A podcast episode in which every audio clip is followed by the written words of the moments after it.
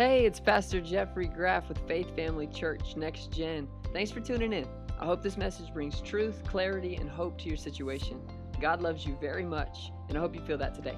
Enjoy the podcast.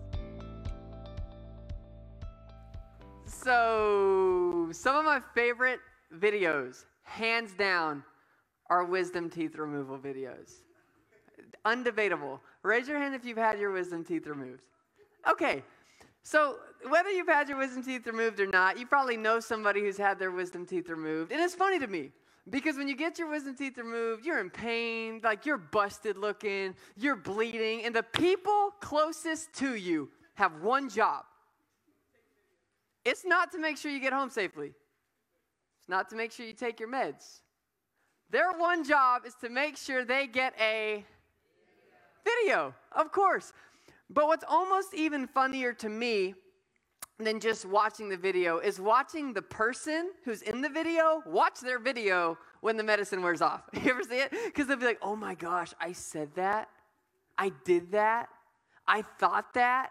There's this kid in youth who's like a pretty good kid. Like, he's not like a crazy whatever. But he got his wisdom teeth removed and his mom sent me the video and i don't want to like throw names out and stuff because you know his dad is the principal at faith academy and stuff so i was playing it wasn't josh um, it really wasn't his mom sent me a video because he's like a pretty good kid but in the video like he's just cussing cuss word after cuss word and it was like this long text like does this mean my baby really talks like this is he being two-faced with me but it's kind of like and it, yeah, I was like, yep, have a good day. I was like, I didn't say that. I was like, I don't know. We'll, we'll pray for him.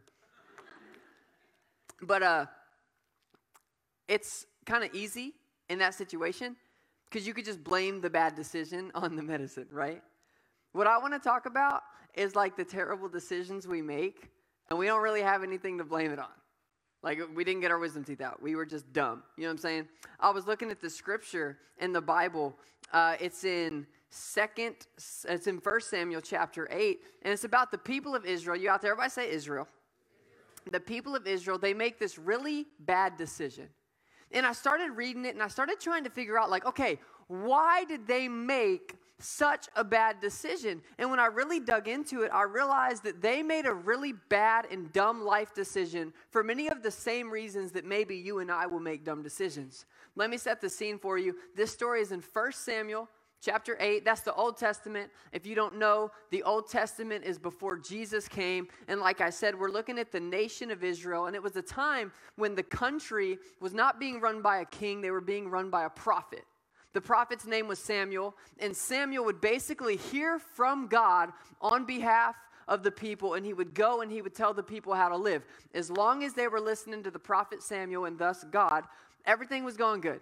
They would live in prosperity God would fight their enemies and win. In fact, in chapter 7, we're in chapter 8 today, but just one chapter earlier, chapter 7, uh, God kind of gives the Israelites this big underdog victory where they come out on top. But what you don't know when you read the Bible is from chapter 7 to chapter 8, it's been 25 years.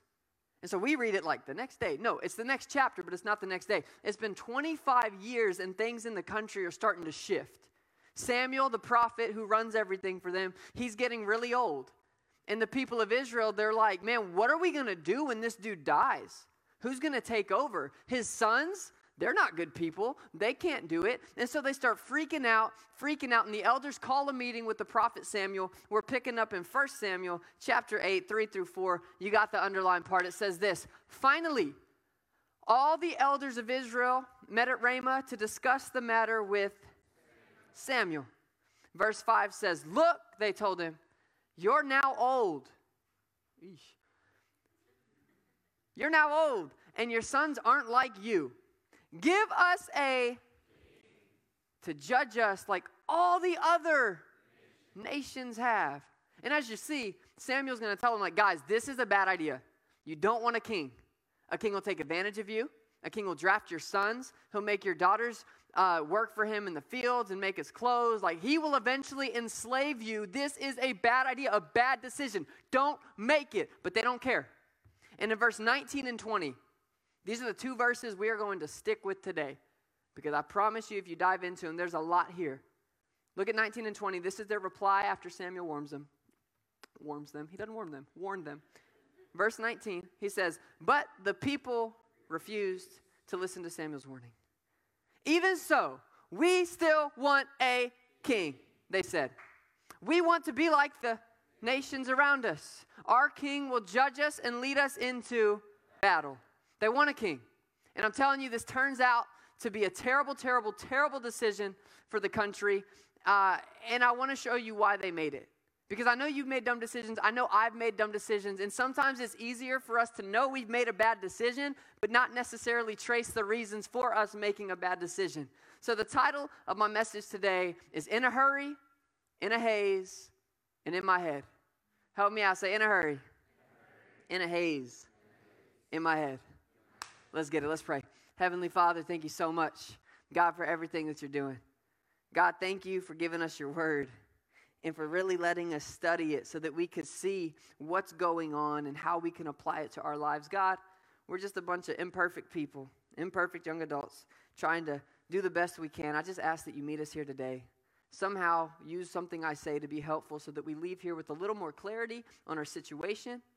And God, let us leave here more like you than when we came. In Jesus' name, everybody said, Amen. So, one more time, okay? Samuel warns them, You guys don't I said worms again. Warns. Warns. Samuel warns them. Just kidding. Samuel warns them, you, do, you guys do not want a king. But they refuse. And here's our two verses. There's three things I want you to see in it. And we're going to go verse 19. But the people refuse. You just read this. The people refuse to listen to Samuel's warning. Even so, we still want a, they said. We want to be like the, I know it's not underlined, nations around us. And our king will judge us and lead us into three things. We want a king, we want to be like the nations, and he'll lead us into battle. Let me talk about each, starting with the first. We want a king. Here's the crazy thing God's plan for the nation of Israel from the very beginning was that they would have a king. He founded the Israelite nation through a guy named Abraham. If you're familiar with the Bible, you know uh, Israel descended from Abraham, Isaac, and Jacob. But before Israel was even a nation, look at God's promise to, Israel, to Abraham about Israel. Genesis 17 6. God tells Abraham, He says, I will make you extremely fruitful. Your descendants will become many nations, and kings will be among them. Kings. God's plan for Israel from the beginning was that it would have kings. So, watch this. Israel did not want a wrong thing, it was just the wrong time. They didn't want a wrong thing. They knew the promises. They knew eventually kings would come from the prophecies. They didn't want a wrong thing. It was just the wrong time. But they got in a hurry. And so many of our dumb decisions we make aren't because we always want a wrong thing, it's because we get in a hurry.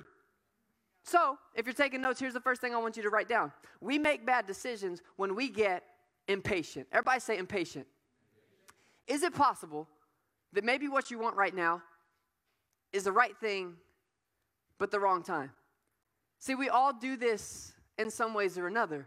We can want something good, but we want it right now.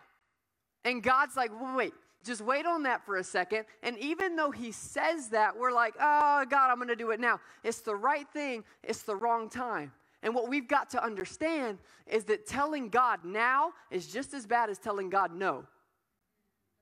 See, we talk about telling God no a lot in church, right? If God tells you to pray, don't say no. God tells you to give or forgive, don't say no. And that's all fine and well. But I think a lot of our bad decisions come not because we told God no but because we demanded now. Listen, when I was graduating college, I knew that God was calling me to get my master's in divinity. It's basically a master. It sounds like a Harry Potter degree. It's not. Every time I say it, I'm like, master's in the Bible, which is way lower, but whatever. Master's in divinity. And I knew God was calling me to do it. I wasn't going to say no. I didn't necessarily want to go to three more years of school post college, but I did it. So I had kind of three schools on my radar, if you will. There was Fuller Theological Seminary, that was in Los Angeles. There was Asbury, I was in Kentucky. And then there was Regent in uh, Virginia Beach. And those were my three kind of whatever in that order. So I applied to the schools, I applied to Asbury, and I applied to uh, Fuller first and foremost because those were my top two. And it had been months, nothing. It's like, ah, come on. And you know how like you try to make spiritual sense of it. So I'm like, maybe God is closing doors. I don't know. So I applied to Regent, my third one. And the very same day I applied to Regent, the same day I submit my application, a couple hours later, I get a call telling me I've been accepted and telling me that I got a scholarship, a good scholarship. So I'm pumped. I call my mom and I'm like, Mom, the same day that I applied, I got accepted in a scholarship. I think I'm going to accept it now. Now I call my dad.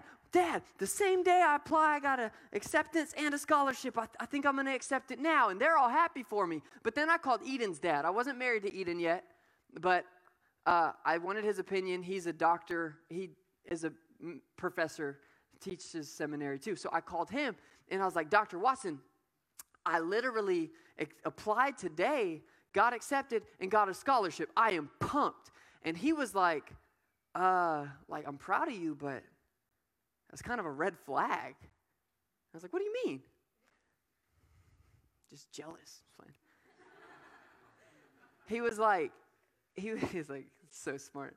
Um, he was like, well, if they accepted you and are throwing money at you the same day you applied, there's probably not that many people that want to go to that school. So he's like, if I was you, I would go to Virginia Beach and make sure that you go check that school out before you just accept it now. And I didn't want to do that, but I wanted to marry his daughter. So I called my mom. I did. Took one for the team, baby. Virginia Beach. I had to take a trip to Virginia Beach. It was awful. So I went to me, my mother and I flew to Virginia Beach, and the second I stepped on the campus, it was not the vibe. Like I was like, mm I didn't click with the professors. So I didn't have any other option. And I was frustrated because I wanted it now. Like I wanted to like get it in stone. I wanted to start looking for an apartment. I wanted to be able to tell people what I was going to do because people always asking when you finish school, so what's next? I don't know. Leave me alone. But I wanted to accept it now, and I knew it wasn't right. So with no other options in the bag, I turned it down. About three weeks later, I got a call from my first choice, Fuller Theological Seminary, which was in Los Angeles. And not only did they accept me, but they offered me more money to go there than I would have gotten at Regent. That school turned out to be one of the best decisions in my life, but I almost made the wrong decision, not because I told God no, but because I told Him now. So each point has a little practical application for you. Here's the first one we make bad decisions when, first of all, we get impatient. So here's just a little advice Make time to listen to God and to listen to mentors. Make time for that, man. People are smarter than you. God has a better plan. And I don't want you to want the right thing at the wrong time and fall into a trap. So, God knows what you need, but He knows when you need it. And the people closest to you can help you see that. This is what Samuel is trying to do. He's trying to warn the people of Israel hey, this isn't right, but they don't listen. Let's get back to that story, okay? Again, they insist on having a king. He says, don't do it. And here's their reasoning why. Verses 19 to 20. But the people refused to listen to Samuel's warning. Even so, we still want a king. I just talked about that. That was number one. Verse 20.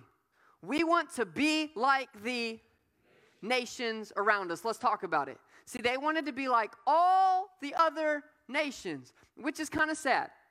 Because if you read the Bible, they weren't supposed to be like all the other nations. They were set apart, a holy people. They were supposed to be blessed, and not only that, they were supposed to be so blessed that they were a blessing to other nations. But they kind of forget who they're supposed to be. And when you forget who you're supposed to be, it's easy to conform to something that you're not. And so they forget their identity and make a really bad decision. Before I get there, I don't like to show you things and, and, and not prove it. So here you go. Here's what God told them in Deuteronomy 7 6. He says, For you are a people holy to the Lord your God. The Lord your God has chosen you to be a people for his treasured possession out of all the peoples who are on the face of the earth. They were supposed to be different. They forgot their identity. They make a bad decision. And we make bad decisions, if you're taking notes, number two, not just because we get impatient, but because we forget our identity. Did you know that God calls you to be different? Like different than all the other people that believe in God, but kind of live with one foot in, one foot out. Different than the people who don't believe in God. Like He wants you to be different, set apart, chosen, holy. You should stand out. But I think a lot of times we forget that. I just read you an Old Testament scripture about Israel. Let me read you a New Testament scripture about the church. Watch. 1 Peter 2 9. He's not talking about Israel, he's talking about you and me. He says, But you are a chosen race, a royal priesthood, a holy nation, a people for God's own. It's almost the same scripture, but now it's about us, own possession, that you may proclaim the excellencies of him who called you out of the darkness into his marvelous light. I don't think we always remember this, and I think a lot of times we make bad decisions. It's not because we don't know what to do, it's because we don't know who we are. I had a mentor tell me this, and I'll never forget it. He said, When you know what to do, no, I'm sorry. He said, When you know who you are, then you'll know what to do. When you know who you are, then you'll know what to do. And I think the problem with a lot of Christians is that we don't really know who we are, meaning we don't really know which group we belong to. If we're honest, we look out and it's like, okay, ah, do I want to kind of be in this circle of people who are all out, passionate for Jesus, love Him, aren't ashamed of it? Or do I kind of want to come with this crowd that, you know, has one foot in, one foot out, it is what it is? And until you know who you are and which one you belong to, you'll never know what to do because we're forgetting our identity. If we're hazy and unclear about it, we're not going to make right choices. You're going to laugh at me, but I couldn't think, I couldn't help but think, rather, of the Lion King when I was writing this. Okay? Who's all seen the Lion King? Who hasn't seen the Lion King? Would you leave? I'm playing. You for real haven't seen the Lion King? That's crazy, dude. Wow. So you were homeschooled. No? So you didn't graduate. Okay. Uh, I'm playing with you. She said east. Um, so in The Lion King, let's recap it for Maddie Chacon, everybody. So in The Lion King, you have Simba, and his dad is Mufasa, and he's the king, right? And Simba knows that he's next in line for the little lion throne, right? And he's honestly, he knows who he is, and he's cocky about it.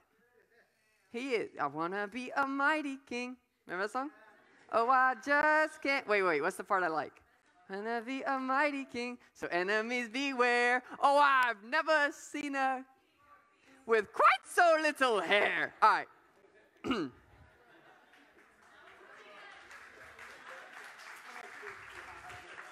oh, I just can't. All right. Stop. Okay. So Simba grows up, right? He knows who he's supposed to be. But eventually he gets deceived into going somewhere he should not go. And it's a catastrophe that sets off this big chain of events. And the biggest chain of event that it set off is his dad, the king, Mufasa, goes to rescue him. And in the process of trying to rescue Simba, his son, he's killed. So Simba's sitting there and he's like, oh my gosh, what did I do? He starts to feel guilty. He feels bad about himself. And technically, he's next in line for the throne. He knows what he should do, but he feels so bad. So he runs away. He meets Timon and Pumbaa, right? And he's just hanging out in his little village wherever he's at. And he doesn't do the right thing until he knows what he should do, but he doesn't do the right thing until he remembers something. And you know that if I have the chance to play Lion King in church, you better believe I'm going to. So please enjoy this little clip of light. It's like three minutes we're about to watch because I'm about to make a point. Go ahead, roll it. Creepy little monkey. Will you stop following me? Who are you? The question is, who are you? I thought I knew. Now I'm not so sure. Well, I know who you are. Shh, come here. It's a secret. Uh, enough already. What is that supposed to mean, anyway? It means you're a baboon. And I'm not. I think you're a little confused. Wrong. I'm not the one who's confused. You don't even know who you are. Oh, and I suppose you know. Sure do. You're Mufasa's boy. Bye. Hey, wait!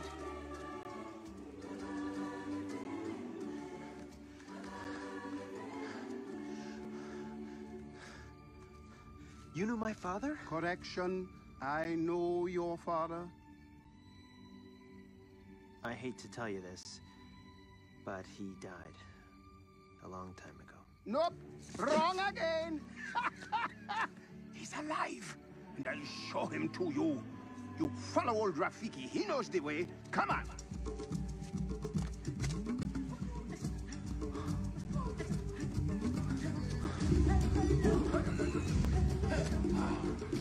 Hurry up! Whoa, wait,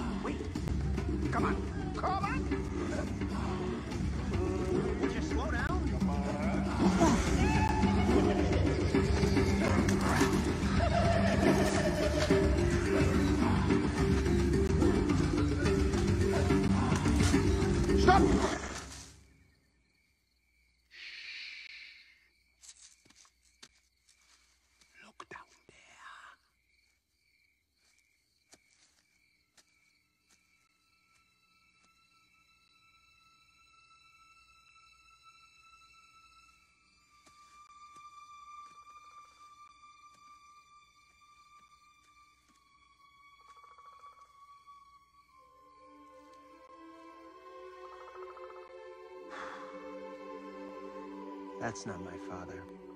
It's just my reflection. No. Look hard.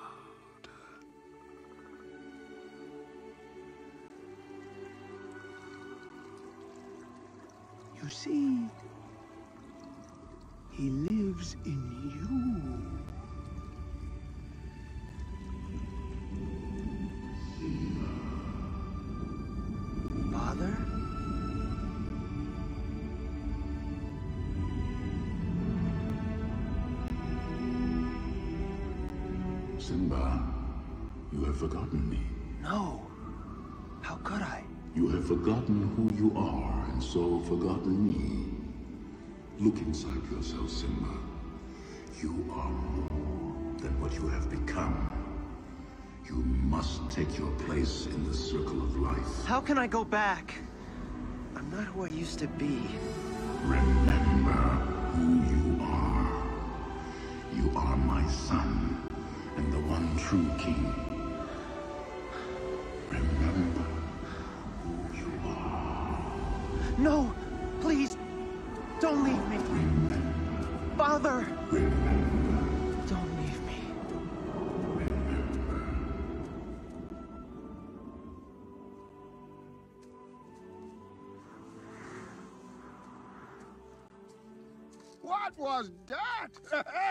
The weather. Very peculiar, don't you think? Yeah. Looks like the winds are changing. Ah, change is good. Yeah, but it's not easy. I know what I have to do, but going back means I'll have to face my past. I've been running from it for so long. Ow! Jeez, what was that for? It doesn't matter. It's in the past. Yeah, but it still hurts. Oh, yes, the past can hurt. But the way I see it, you can either run from it or learn from it. Ah, you see? So what are you going to do? First, I'm gonna take your stick. No, no, no, no, no, not the stick. Hey, where are you going? I'm going back! Good. Go on, get out of here.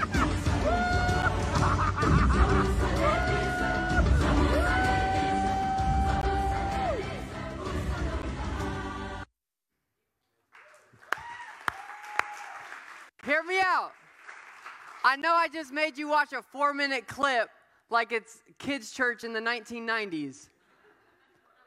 But Simba did not know what to do until he remembered who he was. Ah, Simba's about to preach to you. Listen, some of you are making bad decisions not because you're bad people. Some of you are making bad decisions not because you don't know the, the, the, difference between right and wrong, not because you don't know what to do. You're making bad decisions because you don't know who you are. At some point, you're caught up on the past, it's paralyzing you, and you've got to look past the past. Look at your reflection and realize who you are. Realize who lives on the inside of you the Spirit of God. You know what that means? You're a child of God. You know what that means? You're set free. You're not guilty. You are not, you don't have to wear so many of the labels that you carry around.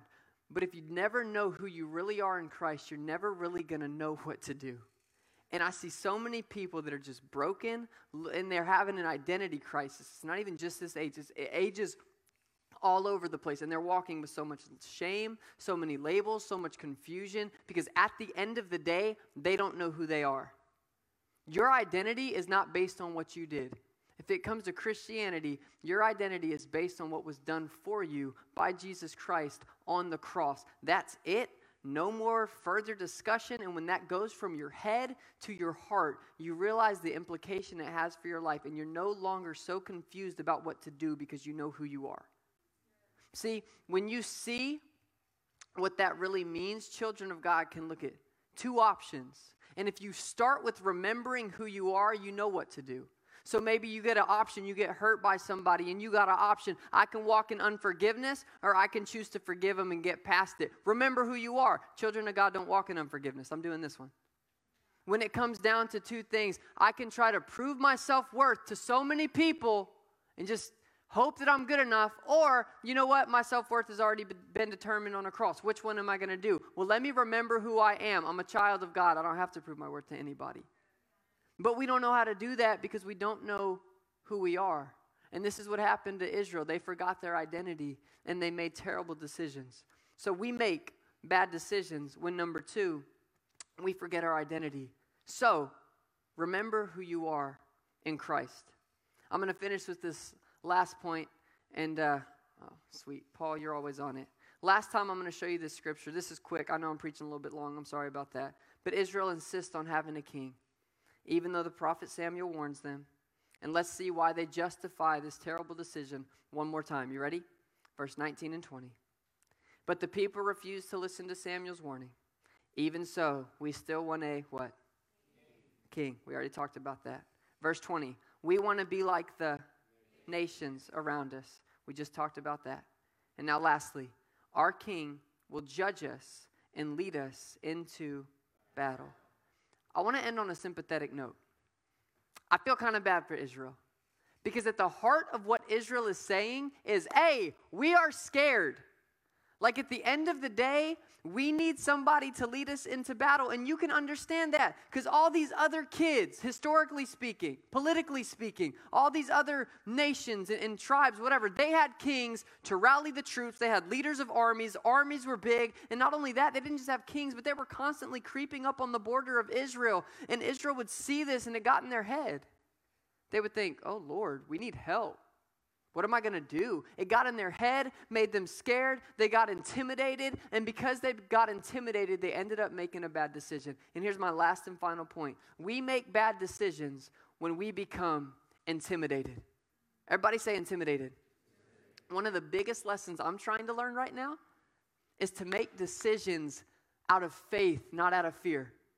Because I can't tell you how many times I'll be praying, I'll be reading and God will give me vision for my life, or He'll give me vision for YA or SM, and I'll be so passionate about it. Ooh, we're gonna see God work, and then I'll leave, and it don't take the devil hardly any time to get me in my head.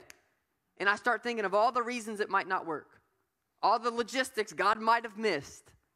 And then I make a decision, not out of faith, but out of fear. I become intimidated, and then I make the wrong decision. So many times, if you get to the root of what we're doing, we're scared.